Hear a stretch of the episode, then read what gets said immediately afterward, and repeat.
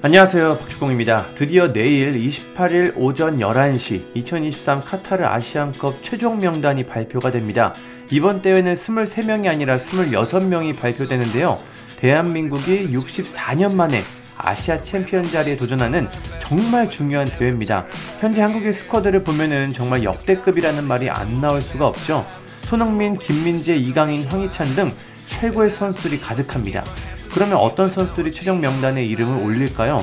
지금까지 위르겐 클리스만 감독의 선수 선발을 보면은 어느 정도 윤곽이 드러나긴 합니다. 일단 최근 발표된 12월 국내 소집 훈련 명단에 포함된 선수들은 모두 아시안컵에 출전할 것으로 보입니다. 일단 골키퍼의 송범근, 조현우, 수비수의 김영건, 김주성, 김진수, 김태환, 서령우, 이기재, 정승현, 미드필더의 문선민, 박진섭, 이순민, 이재성, 정우영, 황인범, 공격수 조규성입니다. 총 16명인데요. 여기에 10명이 더 포함이 돼야 합니다. 일단 손흥민, 김민재, 이강인, 황희찬, 홍현석, 오현규, 김승규, 박용우까지 8명이 더해지면 총 24명이 되는데요.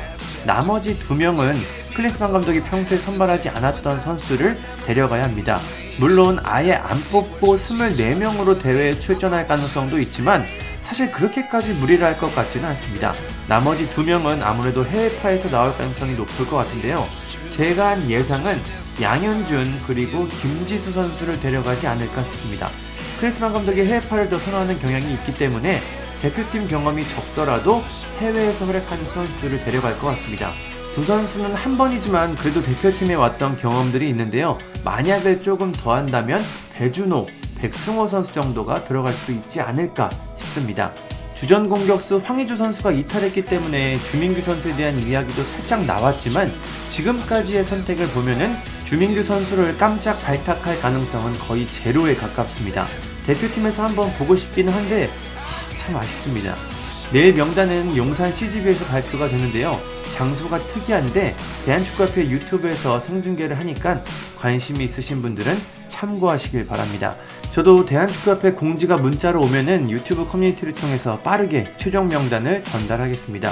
클래스바노는 최종 명단을 발표한 뒤 1월 2일 아랍에미리트 아부다비로 넘어가서 훈련을 시작하고요. 6일에는 이라크와 최종 평가전을 치릅니다. 유럽에서 뛰는 선수들은 한국이 아닌 현지에서 합류할 예정입니다.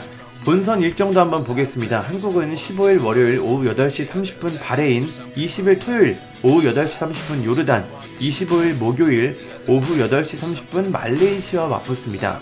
시간대가 참 좋은데요. 사실 조별리그는 1위로 통과하는 게 유력합니다. 문제는 16강부터인데 2조 1위가 유력한 한국은 D조 2위와 맞붙게 됩니다. 일본이 D조 1위, 이라크가 아마 D조 2위가 유력해서 이번에 평가전을 잡은 것 같습니다. 저도 축구를 꽤 오래 봤지만 정말 아시안컵 우승이 한번 보고 싶습니다. 64년 전이 마지막 우승인데 크리스만 감독과 우리 선수들이 이번에 새로운 역사를 한번 써봤으면 좋겠습니다. 감사합니다.